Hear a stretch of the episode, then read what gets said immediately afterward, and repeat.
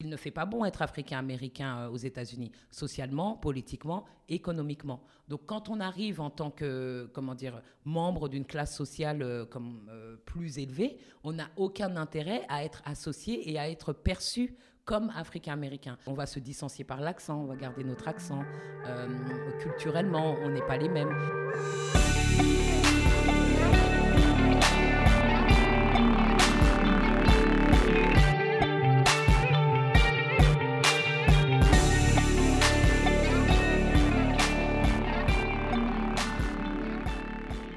Maboula Soumaoro, bonjour. Bonjour Alexia.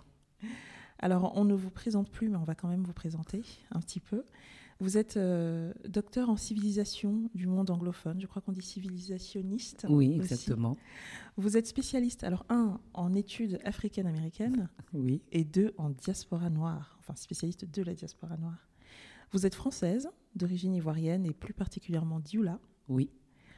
Vous avez publié cette année Le Triangle et l'Hexagone, réflexion sur une identité noire. Votre livre explore le lien entre un pays qui est bien plus qu'hexagonal, mais qui tend parfois à ne se penser que dans cette forme-là, et le triangle, qui est celui de l'Atlantique, qui fait le lien entre l'Afrique, l'Europe et l'Amérique, les Amériques, dans un commerce que nous connaissons bien et dont les traces et les héritages et les conséquences sont encore très très actuelles. Oui.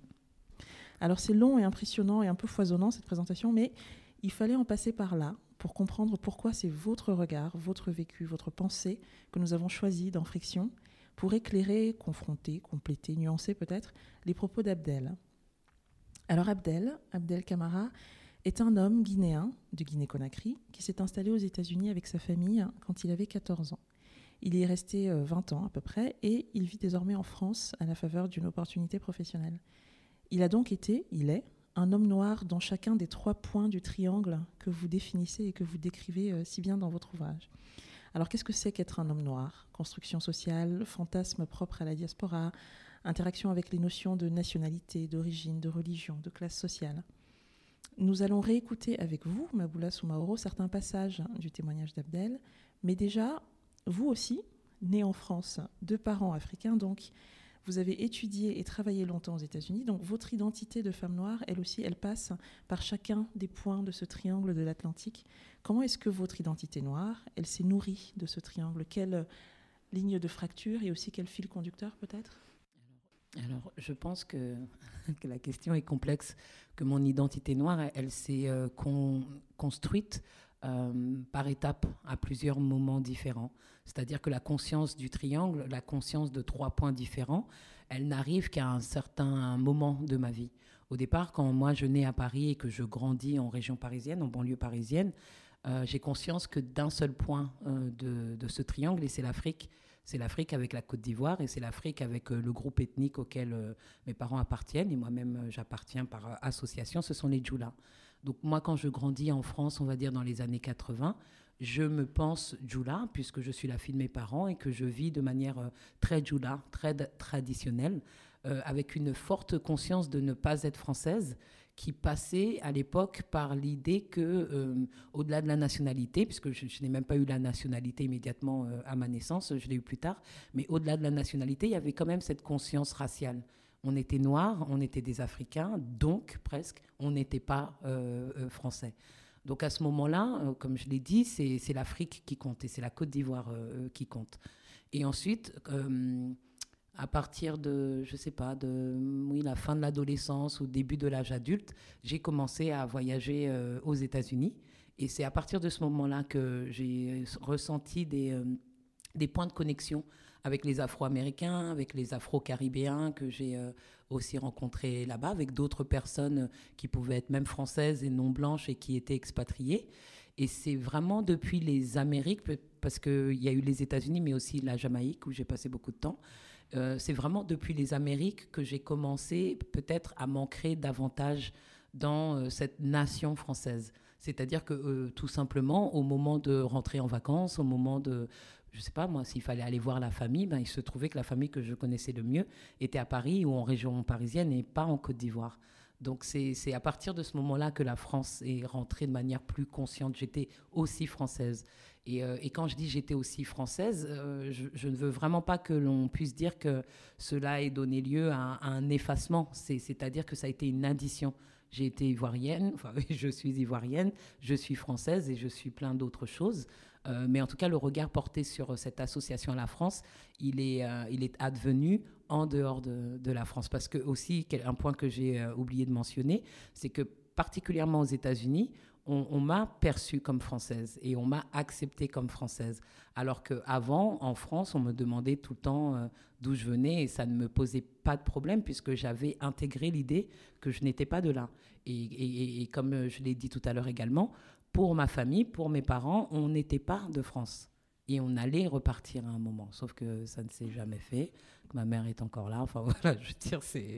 On, est nombreux, enfin moi pas, mais je sais qu'avoir eu un, fantasme du retour de la part des parents. Oui, ben, je pense que les parents en tant qu'immigrés, je pense que ça peut être euh, commun et euh, en cela universel à tous les immigrés. Quand on part, la question peut-être euh, existentielle ou philosophique qui se pose, c'est quand on part, est-ce qu'on revient? Est-ce que quand est-ce qu'on va revenir? Peut-on revenir? Enfin, il y, a, ce fantasme, et, euh, et quels que soient les, lieux, les périodes, euh, ou peut-être euh, qu'il y a évidemment la question des personnes qui, qui, quittent un lieu qui a été détruit, ou qui quittent un lieu suite à des catastrophes qui leur font bien comprendre qu'ils ne reviendront pas. Mais je pense qu'un être humain peut être lié par des origines, par une mémoire, par, par des attaches, par une famille. Donc oui, je pense que quand les gens y partent, ils se disent toujours qu'ils ils vont revenir. Bien sûr. Euh, une chose intéressante euh, parmi, parmi beaucoup d'autres dans ce que vous avez dit, vous expliquez que c'est en partant, en quittant la France et en allant en l'occurrence dans les Amériques, euh, paradoxalement, vous vous êtes rapproché, vous avez ressenti des, euh, des affinités, un lien avec d'autres populations noires. Vous avez parlé des populations euh, caribéennes ou afro-caribéennes, ou même des Français non blancs. alors, je m'attendais à ce que ça ait fait émerger une identité noire en plus de l'identité africaine et, ivoirienne et du que vous aviez déjà. Et en fait, ça a fait émerger aussi, je pense, ou à la place, je ne sais pas, l'identité euh, française. Est-ce qu'il y a eu les deux mouvements en parallèle? Oui, il y, a les deux mouvements en parallèle et c'est important ce que vous dites parce que une identité n'efface pas l'autre. En fait, on peut, on peut être noir et française. Heureusement. oui, oui, apparemment, il faut le rappeler. Mais, mais en tout cas, quand, quand, quand j'insiste sur l'identité noire, c'est que quand je me retrouve aux États-Unis, j'ai passé euh, euh, beaucoup de temps à New York, par exemple, euh, quand je parle des Afro-Américains ou des Afro-Caribéens ou des, euh, même des Africains que je rencontre euh, là-bas, je, sais que je suis noire, je sais qu'ils sont noirs, et il y a comme une forme de, de, familiarité, d'intimité et même de solidarité qui peut se jouer au niveau de la, je sais pas moi, de la nationalité, mais aussi au niveau de la, une sorte de culture diasporique. Ça peut être dans la cuisine, ça peut être ce qu'on recherche comme, comme comment dire, comme produit de consommation. Si on va à Harlem, par exemple, à, New York, il y, a plein de, il de d'immigration euh, récente africaine. Et il y a beaucoup euh, d'Africains d'Afrique de l'Ouest notamment. Et on peut très bien se retrouver dans des magasins, dans des restaurants ou acheter des choses euh, auprès de, comment dire, de personnes qui vendent dans la rue. Enfin voilà, il y, a ça. Mais après, même quand je me retrouve à la Jamaïque, par exemple, puisque là j'y suis allée en tant qu'étudiante et j'étais doctorante et je travaillais sur le rastafarisme, ben, je rencontre des, des, des rastas, des communautés de rastas pour qui, enfin, il y, a tout un mythe autour de l'origine africaine, autour de l'importance de l'Afrique. Et moi, quand j'arrive devant eux, j'arrive avec mon corps noir. J'avais déjà des locks en plus euh, à l'époque. J'arrive aussi avec mon prénom et mon nom de famille qui euh, font tous de moi une, euh, une sorte d'africaine authentique qui, contrairement à eux, n'a pas été déracinée, mm. n'aurait pas perdu, comment dire, son authenticité, son authenticité sa culture. Mm. Mais là, il y a un effacement parce que moi, je suis née à Paris, en fait, mm. et qu'il et que y a une partie de l'Afrique et une partie de la Côte d'Ivoire que, que j'ai perdu de fait mais que j'ai perdu il y a moins longtemps que moi. Moi, je suis à une, génération de l'Afrique et pas des dizaines de générations de, de l'Afrique. Donc il y a ces points de connexion et parfois il y a, il y a, il y a aussi des points de, de confusion. On, se retrouve, on se, oui, parfois on se sépare, mais il y a quand même la culture en fait. C'est cette culture. Il y a un nom commun qui, euh, qui oui, c'est vraiment un nom commun et c'est euh, la musique, euh, notamment les arts, mm. la littérature. Moi, tout ce que j'ai étudié, j'ai étudié la diaspora noire africaine. Et, au-delà de ça, il y a cette identité française. Bah, peut-être que quand je parle, on peut déceler chez moi un, un, accent, en tout cas francophone. Et aux États-Unis, on va me prendre pour une, une haïtienne plutôt, en se disant oui, c'est une noire mais qui parle parle français, donc qui parle français et qui est noir aux États-Unis bah, Les Haïtiens, non, je ne suis pas haïtienne. Euh, voilà, mais en tout cas, il y, a quand même ce rapprochement euh, avec la France. Il y a cette possibilité, par exemple, moi qui n'avais pas beaucoup d'argent, de donner des cours de français. Mm. Et là, on aime la petite euh, parisienne qui parle français bah comme une française. Même si on se demande si elle est vraiment française, elle est vraiment née à Paris et qu'on on m'a appelé, je ne sais pas, Abdullah au lieu de Maboula, enfin euh, voilà, quelque chose où limite on m'a demandé mes papiers, mais la plupart du temps on m'a accepté en tant que française. et ça c'était nouveau. D'accord. Alors on va, euh, on va écouter le, premier extrait du témoignage d'Abdel qui lui arrive donc aux États-Unis, en Géorgie, à Atlanta. Euh, il a 14 ans, on est en 97 et il est africain. Il arrive dans ce pays où il y a beaucoup de noirs, mais lui en plus d'être noir est africain.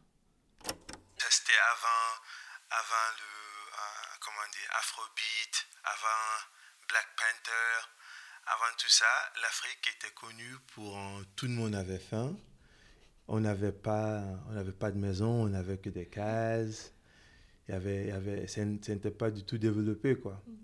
Du coup, euh, euh, l'image de l'Africain que les, que les jeunes Américains avaient, c'était du, du du petit enfant avec le ventre gonflé, les mouches qui viennent. Euh, il n'avait même pas l'énergie de chasser les mouches. Et, et, personne ne voulait être africain. Mm. Du coup, même les jeunes africains qui, euh, qui étaient, ils ne disaient pas qu'ils étaient africains. Ils disaient tous, euh, je viens de New York ou j'étais en Californie, quelque chose comme ça. Parce que Californie, pour un petit d'Atlanta, c'est la même chose que Paris. C'est tellement loin. c'est tellement loin et il, ne connaît rien. Quoi. Tu peux dire, oui, je viens de New York. Euh, est-ce que ça, est-ce que ça, est-ce que ça fait écho à, des choses que vous avez euh, vécues euh, vous quand vous êtes arrivé aux États-Unis ou on avait déjà un petit peu dépassé ça? Non, je pense que ça peut faire écho, mais, mais moi quand j'arrive aux États-Unis, j'arrive de Paris et je viens pas du continent, donc ça fait une, une différence. Et euh, c'est pas à moi qu'on va le plus naturellement euh, euh, le plus naturellement parler de l'Afrique, puisqu'il me suffirait de répondre euh, mais j'ai jamais vécu en, Côte d'Ivoire et, c'est un fait. Mais, mais, par contre, je, cette histoire des, de, la, hmm, de cette vision rétrograde du continent africain, j'ai envie de dire qu'elle est, elle est transcontinentale. Enfin, elle est c'est tous ces stéréotypes là. Il parle euh, vraiment l'expression euh, African booty scratcher. Je, l'ai entendu. Ces Africains euh, qui étaient en train de toujours ces enfants africains en, couche, voilà, sans autre habit, qui se grattent un peu une partie du postérieur, qui ont des mouches. Là aussi, on parle de 97. On, on sort de la décennie 80 où il y a eu de grandes famines. Euh, il y a l'image de l'Éthiopie, il y a USA for Africa qui est un, grand titre. Euh, il y a eu les, euh, le concert, c'était quoi, Band Aid en Grande-Bretagne. Il y a eu également des choses en France aussi pour, pour ces grandes famines des années 80. Donc on est vraiment, quel que soit le lieu, on est dans ce même, hmm. dans ce même, dans, dans, ce même imaginaire. Et en France, on entendait aussi des, des, des choses pareilles. Et c'est ça qui oui, je pense que là, il est question de, d'une certaine honte et d'un poids à porter en tant qu'Africain ou descendant d'Africains. Est-ce que parmi les choses qui relient les différents membres de la diaspora africaine, il y a cette responsabilité de euh, à la fois le poids de, ces narrations africaines euh, qui ne viennent pas forcément de nous, et puis du coup une responsabilité de les, de les retourner, de les, de les améliorer. Est-ce que c'est quelque chose qui fait le lien entre le... Je pense que c'est exactement ça. C'est euh, cette sensation d'avoir à gérer, de se retrouver de manière même involontaire comme les, ambassadeurs de culture. Mais ça, c'est un poids qui, euh, qui, est porté par les, je dirais plus particulièrement par les descendants, par les enfants. Parce que les parents, ils n'ont pas nécessairement eu cette honte. Pas du tout. Euh, les, Africains à travers le monde euh, ont euh, voyagé la tête haute. Et moi, je me, souviens de ma famille. voilà, toutes les comment dire, toutes les rencontres sociales, les baptêmes, les lectures de Coran, les, enterrements, les mariages, où tout le monde s'habillait, mettait son plus beau bazin, son plus beau boubou, ses, plus beaux pagnes. Et eux, ils se disaient pas, nous sommes des êtres inférieurs. Les Djoulas, par exemple, on sont très très fiers et très dignes de même. Nous, on a un mythe fondateur de la ville euh, d'origine de mes parents qui dit en gros qu'on est les rois du monde. Et si on n'est pas Djoula, euh, On n'existe pas. On n'existe pas, ça sert à rien. C'est même pas on est ivoirien, tout ça. Non, les Djoulas sont supérieurs. Voilà. Donc eux, ils, ils n'ont pas eu cette honte. C'est les enfants qui se retrouvent euh, entre les deux cultures, euh, avec une culture qui est sûre d'elle-même, mais une culture qui n'est pas du tout valorisée par la société extérieure. Et nous, on est en contact permanent, enfin nous les enfants, on a été en contact permanent avec la société extérieure qui nous a rabâché euh, par euh, le cinéma, par la musique, par les, arts, enfin euh, plein de choses que, bah, que l'Afrique, c'était rien. Et, ce, qui, me fait mal, mais que je comprends tout à fait, c'est... oui, pourquoi ce refuge? On a, on a dû trouver des refuges, des subterfuges. À un moment, on est, on est quand même revenu en Afrique. À un moment, on a compris qu'on n'avait pas eu euh, à se cacher, mais on sait qu'à un moment, on a, on a, on a porté une sorte de, de honte euh, de, de nos cultures d'origine. Euh, alors, une- je trouve ça très intéressant euh, dans la façon de porter le fardeau, la différence que vous faites entre les premières et les deuxièmes générations. Et c'est quoi la différence? Est-ce que c'est le fait que est-ce que c'est le rapport avec la société extérieure, la- enfin avec le- la société d'accueil qui est différent, où nous on, a effectivement les petits camarades à l'école, etc. Nos parents qui sont arrivés, qui travaillaient, l'ont, ils l'ont aussi euh, ressenti, mais peut-être que qu'est-ce qui fait cette différence? Ou est-ce que c'est le fait aussi euh, d'avoir connu euh, euh, une certaine Afrique? Je parle notamment de parents qui, sont grands- qui ont grandi autour des indépendances, une certaine Afrique qui est encore différente de l'Afrique d'aujourd'hui. Et donc, qu'est-ce qui pour vous explique euh, le fait que cette honte ne soit pas forcément partagée entre les premières et les deuxièmes générations? Pour eux, il y avait une certitude de- dans leurs origines. C'est-à-dire, ils connaissaient la terre de départ. Ils y avaient vécu, ils y étaient nés.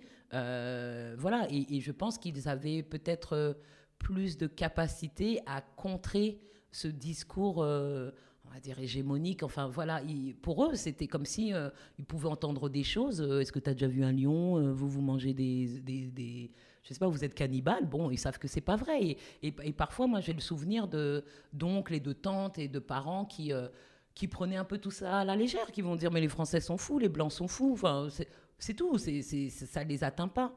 Je pense que pour les deuxième génération ou la première génération de, personnes qui est née en France hexagonale, il y, a- un trouble au niveau de, l'ailleurs.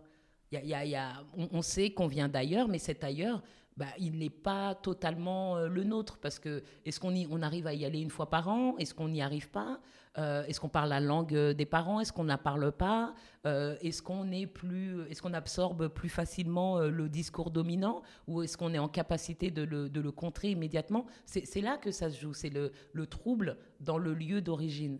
On est, on, on est là, on est en France, on est à, à Paris peut-être ou en région parisienne, et c'est ce qu'on connaît le mieux.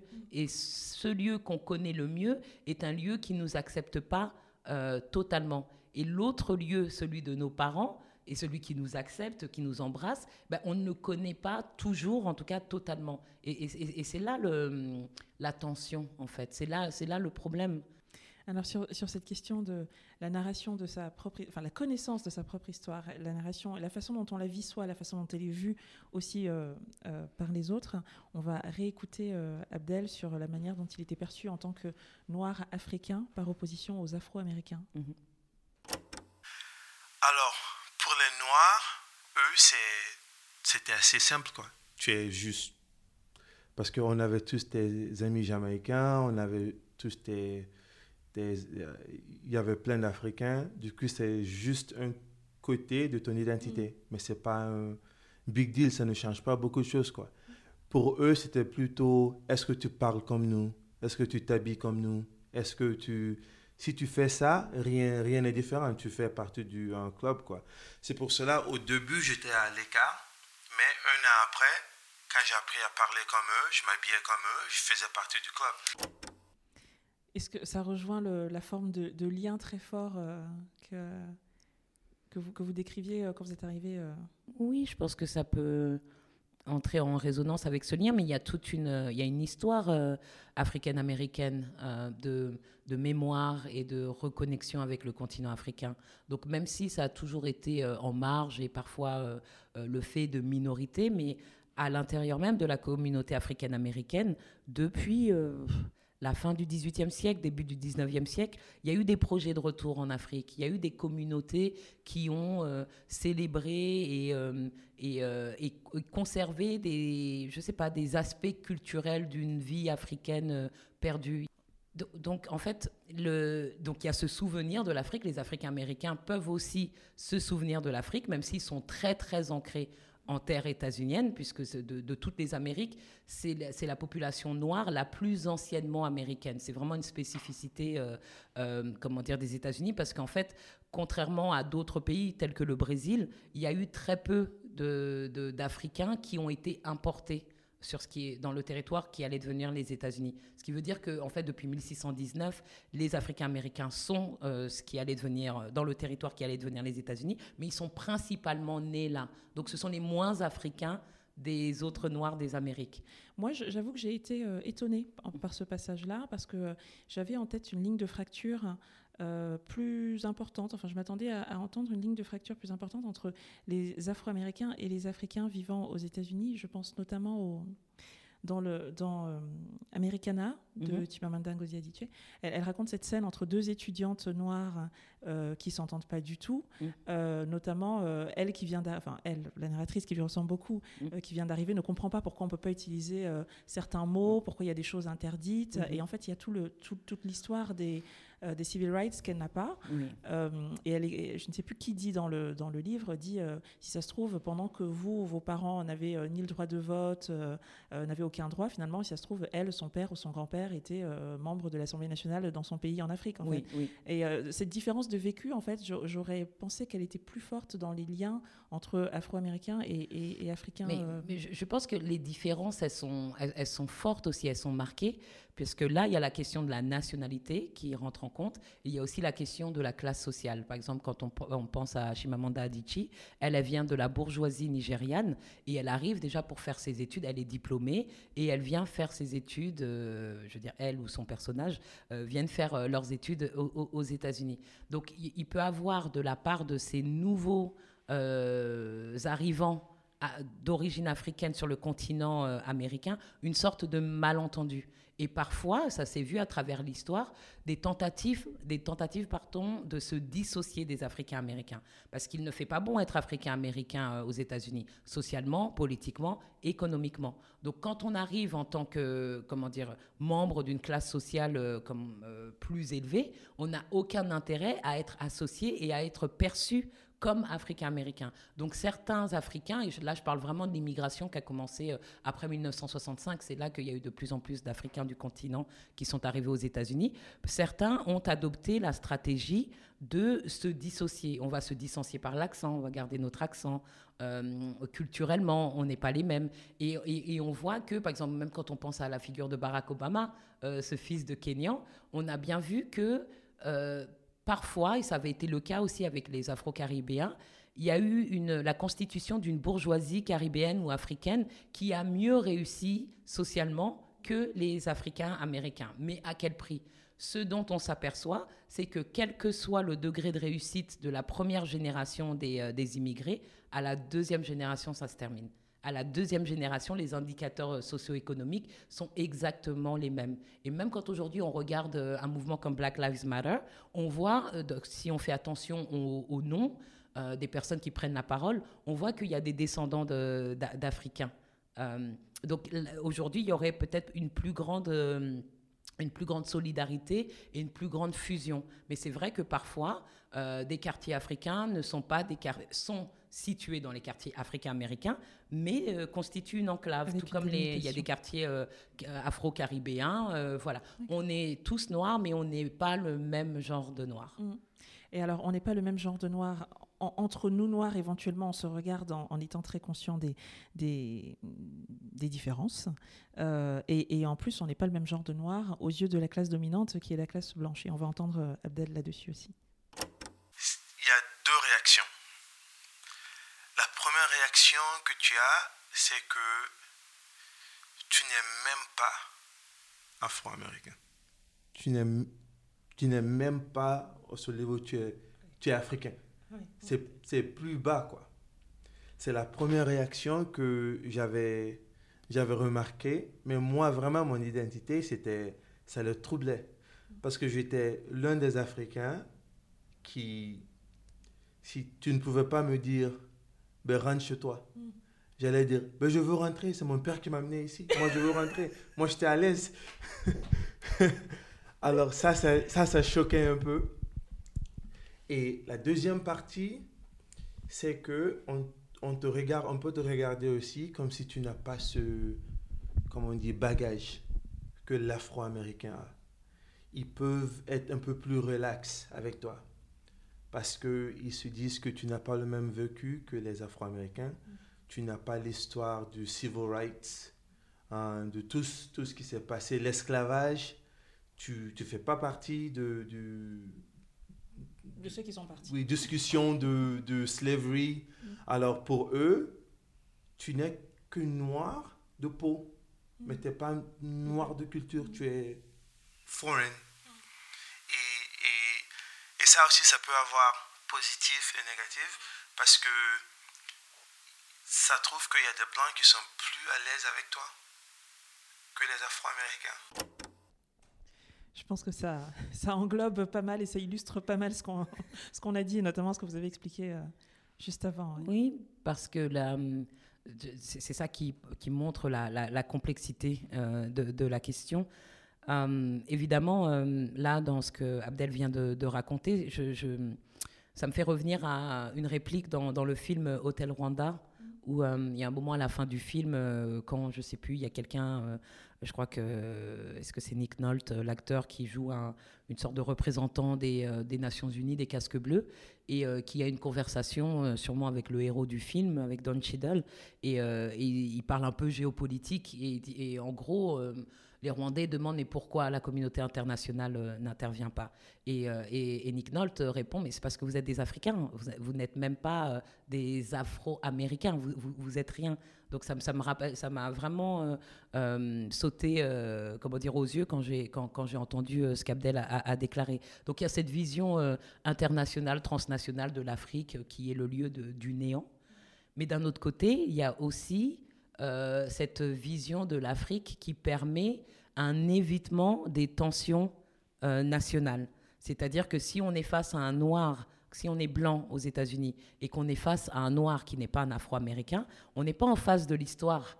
On n'est pas en face des inégalités, on n'est pas en face de l'esclavage, en tout cas pas l'esclavage local, c'est-à-dire l'esclavage aux États-Unis. Et là, ça permet de détendre. Et là, on peut bénéficier, je veux dire, moi-même, ça m'est arrivé, d'une sorte de, euh, oui, peut-être d'égards et de gentillesse et même d'opportunités économiques. On pourrait parler de l'université. Il y a énormément euh, d'enseignants, soit africains ou soit d'origine africaine, et moi j'en ai fait partie, qui ont eu des opportunités aux États-Unis qui n'étaient pas celles des Africains américains, qui pourtant sont ceux qui se sont battus pour la fondation euh, des départements de Black Studies ou Africana Studies, par exemple. Voilà, donc il y, a cette question de détente. Au moins avec vous, on peut discuter parce que nos noirs à nous, ils sont trop, euh, comment dire, ils se vexent trop vite, ils s'en remettent pas, ils vont pas de l'avant. Donc voilà, il y a ce double mouvement. Mais dans les deux cas, on, est toujours dans la gestion de, de, ces identités raciales, on est dans la gestion de ce racisme. Je pense qu'il est vraiment vain euh, de croire qu'on peut s'en sortir. Aujourd'hui, il, il, y a des tensions de plus en plus marquées. Il y a le mouvement ADOS, par exemple. Euh, c'est African, euh, American Descendants of Slavery, ou quelque chose comme ça, ADOS. et, qui est un mouvement qui, est, qui peut faire peur, qui est assez nationaliste, qui pourrait être xénophobe, et qui émane d'Africains américains qui veulent marquer leur différence d'avec les autres Noirs qui ne sont pas prêts à porter tous les stigmates. Voilà, donc on, peut comprendre le, comment dire, les, euh, ce contre quoi se bat, ce, mouvement, mais d'un autre côté, je pense que cette partition entre les différentes identités noires ne bénéficiera à personne en vérité.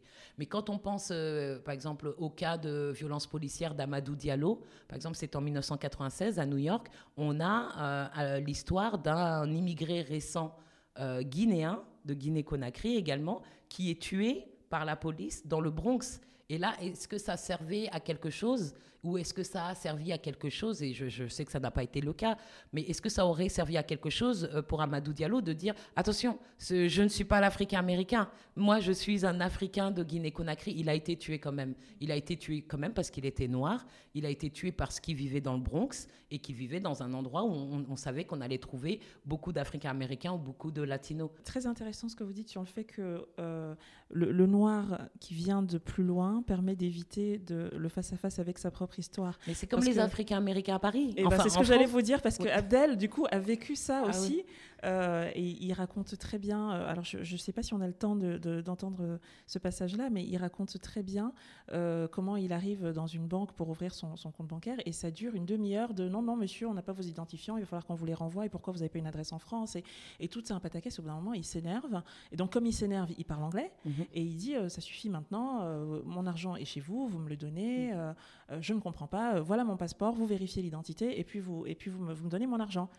Ah, c'est un passeport américain. Attendez, monsieur. Et là, il a le directeur de la banque qui descend. Bien sûr, bien sûr. Euh, ça m'a fait penser, quand je l'ai écouté, euh, est-ce que, est que ça vous semble pertinent, aussi à la réaction des médias ou de certains médias français face à des épisodes de, de violence policière qu'on a eu euh, cet, été aux États-Unis et qui se sont montrés, on a l'impression, plus, plus du entre guillemets, modèle américain, oubliant qu'on on a exactement les mêmes choses qui ont cours ici. Mais c'est pire qu'oublier, c'est ne pas vouloir prendre en compte. C'est pas oublier, parce qu'oublier, ça voudrait dire qu'ils en avaient conscience et qu'ils ils ont perdu cette conscience. Il n'y a jamais eu cette conscience. Il n'y a jamais eu cette conscience, ne serait-ce qu'historique, euh, de la participation active euh, euh, de, la France coloniale et impérialiste dans ce commerce d'esclaves transatlantiques ou dans sa pratique de l'institution de l'esclavage. Il y a eu tout l'épisode autour du déboulonnage des, statuts. On parle de Colbert et, et pour certaines personnes, je suis sûr qu'elles peuvent se dire mais quel est le rapport entre Colbert et l'esclavage? Euh, voilà. Donc, comme, comme on, a, on, est dans ce pays qui est euh, séparé entre ces territoires qu'on appelle les, les, territoires d'outre-mer et euh, cet hexagone qui, en vérité, plus que les personnes qui sont issues de cette histoire, ont, ont eu affaire aux produits aux produits de cette histoire, euh, que ce soit le café, le cacao, le tabac, la banane, enfin voilà, avant que les corps arrivent dans l'hexagone, ce sont les produits euh, de, de, de, de, cette histoire et de ce, contexte que les Français hexagonaux euh, ont en tête. Donc pour eux, l'esclavage, c'est aux États-Unis, là c'est clair. Euh, c'est net. On sait qu'il y a des Africains américains qui y sont depuis 1619. On sait qu'ils ont vécu l'esclavage, qu'il y a eu la guerre de sécession, qu'il y a eu la mise en place de la ségrégation, qu'il y a le mouvement pour les droits civiques, qu'il y a Barack Obama. Enfin voilà, c'est clair. Et nous ici, ben, en fait, on ne sait pas. Alors qu'il suffirait de parler euh, à la Réunion, à la Martinique, à la Guadeloupe, à la Guyane, euh, au bagne de Guyane notamment, pour savoir que voilà, la France fait partie intégrante de, de cette histoire. Donc, d'un côté, il y a, cet élément, mais le deuxième élément, c'est qu'il y a aussi une longue tradition d'expatriation d'Africains américains vers l'Europe et vers la France en particulier. Et ils ont été bien, bien reçus et ils ont été bien traités parce que c'était des, intellectuels, parce que parfois c'était des étudiants, euh, parfois c'était des, des, sportifs, des acteurs, euh, enfin Joséphine Baker comme, comme on n'arrive pas à reconnaître cette histoire, et bah, du coup, on n'en parle pas. Et pour, pour Abdel, qui arrive des États-Unis, c'est une énorme différence. Euh, le silence qui entoure la question euh, noire ici, et on, va l'écouter là-dessus. J'étais le, euh, le, chair du Black Employees Network dans ma société, dans ma boîte. Et on avait, comme c'était Atlanta, on avait plein de noirs. On avait 200, 300 et quelques noirs dans, l'organisation, on avait des, associés noirs et on avait des problématiques uniquement que pour les noirs. Et qu'on a discuté là-bas et on arrivait à trouver des solutions. Mais ce n'était pas... Euh, tout le monde était invité, hein, mais la problématique, c'était ce qui... Le, le problème que les noirs ont. Mais, mais j'expliquais ça aux collègues quand je venais d'arriver ici. Mais ils étaient choqués. Ils ont dit Black Employee Club. What? Mais, pourquoi? Mais ça, c'est pas bien d'avoir, de ségréguer comme ça. J'ai dit, mais c'est quoi le problème? On avait Women Professionals Network, Latino Professionals Network, Gay Professionals Network, parce qu'il y a des, y, y a des choses qui, qui, qui ne sont applicables que euh, à, une, à, une, minorité. À, à, à, une minorité. Et si on n'en parle pas, on va jamais gérer. Du coup, on en parle. Je ne dis pas que le problème est réglé. Hein. C'est un problème et c'est un, c'est un vrai problème. Mais, comme on dit, si tu, si tu ne peux même pas parler du, du un problème, on n'y arrivera jamais à trouver la solution. Et je trouve que ici, en France, le français, ce que je vois, c'est qu'on est tous français et ça va, ça bouge. Tout est cool. On est français et c'est tout. Et ça va parce que tous les autres qui n'est pas, comme on dit, white male, tout le monde doit s'adapter au white male et ça va. Tu peux pas être, comme on dit, your whole self. Tu peux pas être qui tu es à 100% et lui, il peut l'être parce que lui, il est chez lui. Et toi, tu viens d'ailleurs, toi, tu changes, tu deviens comme lui et ça va aller. Donc voilà, j'ai déjà dit un très, euh, très surprenant pour lui ce, silence. Et en fait, dans, le triangle et l'hexagone, vous, expliquez vous-même, euh, enfin c'est ce que c'est l'impression que j'ai eue, que ça a été un peu un chemin pour vous. Vous avez commencé à parler de ces questions-là, euh, noires, diaspora, africaine, afro-américaine, etc. Vous avez commencé à en parler aux États-Unis et en anglais. Et c'est un peu un chemin pour arriver aujourd'hui à en parler et même à écrire dessus en français et en France. Oui, oui, oui, ça c'est euh, c'est absolument vrai. Euh, d'ailleurs, le livre, j'ai commencé à l'écrire en anglais. Et j'ai commencé à l'écrire euh, aux États-Unis. D'ailleurs, il se trouve que j'étais professeur invité il y a quelques années dans deux universités aux États-Unis. J'étais partie un an. Et c'est à partir de là que j'ai commencé à écrire ce qui allait devenir le livre deux ans, deux ans ou trois ans plus tard. Euh, et, quand ma maison d'édition m'a contacté et m'a demandé un manuscrit, je leur ai dit que j'avais euh, un texte que j'avais commencé, mais qu'il était rédigé en anglais. Et pendant toute l'année universitaire, j'avais présenté des bouts de texte dans plusieurs universités à travers les États-Unis. Donc les pages que je leur ai envoyées, je parle vraiment d'une une trentaine de pages qui, qui, étaient déjà euh, rédigées, elles étaient rédigées en anglais. Et donc, la maison d'édition m'a dit Oui, c'est très bien, enfin, continue, mais il faut que tu les écrives en français. Et ça, ça m'a posé un vrai problème. C'est-à-dire que je me suis dit, je vais pas me faire traduire quand même, c'est ridicule. Euh, il faut que j'arrive à me traduire moi-même et à dire ces choses. Et c'est là que je me suis rendu compte que, que c'était comme une question d'autorisation, que je n'arrivais pas ou que je ne, je ne me sentais pas autorisée à parler de cela en France et en français, et que j'avais pas les mots. Et c'est euh, ce qui m'a débloqué, c'est euh, c'est mon premier éditeur qui m'a dit essaye d'écrire sur les raisons qui t'empêchent de dire ça en français. C'est ce qui a donné l'introduction, mmh, en fait. Comme s'il y avait des choses qu'on n'arrivait même pas à énoncer parce qu'on n'avait pas la langue. On n'arrive même pas à dire noir, on dit black. On dit black en français, on, peut dire noir et on dit de, plus en plus. Mais qu'est-ce que c'était que cet évitement de dire un black? Et un black, pour moi, c'est pas un immigré africain. Quand on voit, euh, je sais pas, on, voit partout euh, des migrants euh, euh, un peu aux, portes de Paris, ou quand on voit quelqu'un qui est ostensiblement originaire d'Afrique, qui, qui, est habillé de manière traditionnelle, si vous faites attention, vous verrez que quand les gens parlent de ces personnes, ils diront pas un black, ils vont dire un Africain. Ils vont dire un, un, immigré, ils vont dire un migrant, ils vont dire un réfugié, ils, vont même parler de manière péjorative et dire, je sais pas, un Mamadou, enfin toutes ces choses quand on dit black, c'est vraiment un certain type de personnes noires. Et j'ai l'impression que ce certain type de personnes noires, bah, c'est les Noirs de France, en fait. Et c'est les Noirs de France, c'est-à-dire les enfants d'immigrés, mais ça pourrait même aussi englober euh, euh, les personnes qui sont originaires des territoires qu'on appelle les, territoires d'outre-mer, qui pourtant sont français depuis 1848. Donc on voit bien que ce n'est pas seulement une question de nationalité, c'est vraiment une question raciale. Et, et donc on n'arrive pas à désigner, on n'a pas de mots pour dire qu'en vérité, en France, depuis longtemps, il y a des Noirs. Alors, tant de, tant de tourments, y compris linguistiques, pour se raconter. Mm. Euh, et donc, la charge mentale qui va avec. Mm. Et Abdel euh, envisage, c'est une évidence pour lui, on ne sait pas quand, mais c'est une évidence pour lui, un retour en Guinée, Conakry, où il se dit ce sera la fin de cette charge mentale. On, va l'écouter. Alors, l'extrait est très long, donc je ne sais pas si on va l'écouter jusqu'au bout, parce que je vois l'heure qu'il est, mais on va en écouter un, un bout pour vous. fois dans 14 ans, tout le monde était black. Il y avait quelques expats qui se promenaient, mais tout le monde. Alors, la question raciale, c'était. Ce n'était plus quoi, ça n'existait plus, ça ne faisait plus partie du calcul, ce n'était pas, il n'y avait pas d'énergie à dépenser là-dessus. Alors ça, tu, tu, on était plutôt maintenant locaux ou, mm. ou tu, es, tu es un vacancier, comme on, comme on, comme on disait. Pour moi, j'étais guinéen, pur guinéen, rien d'autre. Je, je n'étais pas américain, je ne suis pas français, je suis guinéen.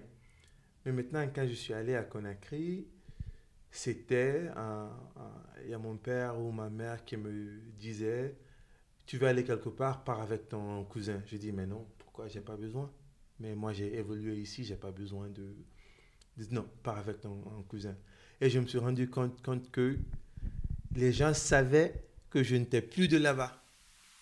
Et je ne savais pas comment ils le savaient, mais, mais c'était, c'était, comment on dit, AVS. C'était clair, quoi. Fantasme ou est-ce qu'on l'appelle et on lui dit mec ça va pas se passer comme ça ou est-ce qu'il y a des chances que, on lui dit que cette histoire-là on l'a déjà entendue mais euh, mais qu'il y a des gens qui sont rentrés il y a toujours eu des gens qui ont réussi à à, rentrer après tout ce qui ne fera pas partie tout ce qui ne relèvera pas de, cette charge mentale ou de cette charge raciale va, peut également se déployer, euh, dans d'autres domaines, qu'ils soient ethniques, religieux, euh, sociaux. Enfin, il y, a plein d'autres façons de, euh, de hiérarchiser, catégoriser les êtres humains, malheureusement. Mais en tout cas, c'est vrai que si on veut éviter cette charge raciale, c'est une bonne idée d'aller dans des pays qui, qui, sont noirs. Mais il y aura Monochrome ou presque? Oui, presque. Enfin, en tout cas, des choses où qui, permettent un certain confort mental. C'est-à-dire qu'au moins, quand il vous arrive quelque chose, quand il vous arrive ce qui vous arrive, vous n'êtes pas en train de vous dire est-ce que c'est parce que je suis noire? Il, il, on va pas l'entendre, mais il le dit effectivement à un moment. Il dit si on me refuse un appartement, je sais que c'est pas ça. Ça peut être plein d'autres choses, mais voilà. je sais et ça veut pas dire que ces autres choses sont, sont plus justes. Euh, mais en tout cas, ça permet d'écarter un facteur. Voilà. Alors que ce que les gens ne comprennent pas souvent, c'est ça la question. Euh, c'est ça, c'est cette charge raciale, c'est de se demander qu'est-ce que mon identité et même euh, ce qui est visible de mon corps, qu'est-ce que cela m'empêche? Et qu'est-ce que à quoi n'ai-je pas accès? Du fait de la perception de mon corps. Et ça, les gens, euh, parfois, des fois, les, personnes blanches ne se rendent pas compte, mais en tout cas, les personnes non blanches sont très au fait de, ça. Il faut peut-être que je me coiffe de cette façon, peut-être qu'il faut que je m'habille de cette façon, peut-être qu'il faut que je parle de cette façon, euh, peut-être qu'il faut que j'ai l'air d'eux parce que je sais que on va me confondre ou on va croire que il faut que je prouve que je ne suis pas cette personne-là. Euh, Maboula Soumaro, on arrive à la fin de l'heure qu'on avait promise, donc on va aller euh, à, la, toute dernière question, qui est aussi la dernière question que j'ai posée, euh, que j'ai posée à, Abdel. Aujourd'hui, tu es qui sur ces sujets de race et tu penses que demain, tu seras qui? Je, je I'm a black man. Et je dis que I'm a black man parce que je, je, nous avons aussi le droit de comme on dit, the black experience is not a monolith. De la même manière que si tu es blanc, tu peux être tout, quoi. Tu peux être australien, anglais, français, sud-africain, et c'est accepté que tu es blanc. Mais en tant que noir, il y a toujours, uh, there's an attempt to find out where you are. Et quelqu'un m'a dit, j'ai entendu une fois, on dit que you are what you have to defend. Et je j'aurai toujours à défendre d'être noir. Si je, n'importe où, sauf en Afrique, disons, s'il y a un, if there's a crime committed, il y a un crime qui est commis par un noir et que je suis, et que je suis en train de marcher, on dit, il y a un noir qui l'a fait, il est parti de ce côté, on va, on va, on va, on va m'arrêter. Il n'y aura pas de discussion. C'était quelle sorte de noir? Il, parlait avec. Non, non, non, on va m'arrêter. Du coup, for me, I'm a black man of Guinean origins who grew up in America, who now lives in France, who's gonna go back to Guinea one day. Du coup, ce, ce, uh, je, je, ne laisse plus personne me définir. Moi, je, je, je, me donne aussi l'opportunité de, de choisir qui je suis de, euh, quand je veux, à ma faveur quelquefois. Et vous, Maboula Samaro Qui êtes-vous Qui êtes-vous devenu Sur quel chemin êtes-vous Vers quoi allez-vous? Je vais, je vais dire un peu comme Abdel. Moi, moi aussi, je me définis comme noir. Et euh, me définir comme noir euh, n'empêche pas d'autres, d'autres strates de mon identité. Je suis noire et, je suis d'origine africaine. Euh, je suis musulmane, par exemple. Je suis une femme. je suis une, une, enfant de pauvres et une enfant d'immigrés. mais par contre, c'est très important aujourd'hui de dire que je suis noire, précisément parce que cette, cette identité, cette catégorie noire, elle a, elle a été créée comme euh, identité inférieure à travers l'histoire. C'est de là que naît euh, l'identité noire, tout comme l'identité blanche, qui a été créée en même temps, a été définie comme une, une, caste ou une, voilà, une catégorie supérieure. Et moi, justement, parce que j'ai conscience de cette histoire, je refuse et je réfute cette infériorisation. Et donc, je veux être noire. Je veux être noire justement parce qu'on a dit que c'était euh, euh, pauvre, laid, esclave, euh, je ne sais pas, maléfique, enfin tous les qualificatifs qu'on a associés à cette identité. Donc c'est comme, je ne sais pas moi, avoir de la solidarité pour l'éternité avec les pauvres. Donc moi, je, je, serai, je, suis noire. Et justement, pour mon, pas pour montrer, mais pour incarner le fait que, que, que noir, c'était humain la catégorie noire, elle a été aussi créée pour euh, déshumaniser, pour expulser de la catégorie humaine. Et moi, je veux être noire et humaine. Et souvent, on, dit souvent que, enfin souvent on dit que il, s'agit de viser euh, une sorte d'universalisme qui serait désincarné. Alors que, je veux dire, je ne suis pas la seule à le penser et à l'avoir travaillé. L'universalisme, il est souvent prôné même de manière indirecte, comme un universalisme blanc, comme un universalisme masculin même, enfin, et, plein d'autres choses, comme un universalisme valide, par exemple. Même les, personnes euh, en situation de handicap sont, sont exclues. Donc, moi, je pense qu'on peut être noir et être pleinement humain. Et si on est noir et pleinement humain, on est aussi universaliste et enfin, on est universaliste parce que si on reconnaît mon humanité ou si on reconnaît l'humanité des, euh, des, personnes qui sont perçues comme noires, eh ben, on arrive à euh, toucher, euh, percevoir l'humanité commune. C'est pas pour moi, c'est pas une exclusion. Si on dit oui, mais si c'est noir, ça veut dire que c'est pas universaliste. Si on dit ça, ça veut dire que le noir n'est pas humain. Le noir est humain. Et chaque expérience, même ancrée dans une communauté particulière ou même dans une expérience particulière, fait partie de l'humanité. Donc on peut être noir et toucher le monde entier. moi, je veux être noir, je suis noir et euh, je ne l'ai pas toujours dit comme ça, mais aujourd'hui, en 2020, euh, c'est ce que je dis. Maintenant, dans 20 ans, quand on aura dépassé toutes ces questions, ce que je ne pense absolument pas, mais en tout cas, peut-être qu'un jour, on n'aura pas besoin de se définir comme ça et, ça sera tant mieux. Mais on ne on ne pourra pas cesser de se définir de la sorte tant qu'il n'y aura pas eu une égalité instaurée euh, entre tous et toutes. Donc pour l'instant, c'est hyper important pour moi de dire que je suis noire et de ne pas me cacher derrière une sorte d'invisibilité qui est de toute façon, dans mon cas précis, contredite par mon corps. Mon corps, il parle et quand les gens sont face à moi, ils savent qu'ils sont face à une femme noire. Je ne suis pas métissée, je ne suis pas assez claire de peau pour passer pour une blanche. Je suis africaine en plus, et j'ai des, apparemment des traits d'africaine. Donc pour moi, au moins, les choses, elles sont claires. Je suis noire. Donc il n'y a pas de problème, pas, pas de honte, pas de langue anglaise, pas de black. Euh, voilà, noir, ça, ça va très bien. Merci Maboula Soumaoro. Merci Alexia. Merci.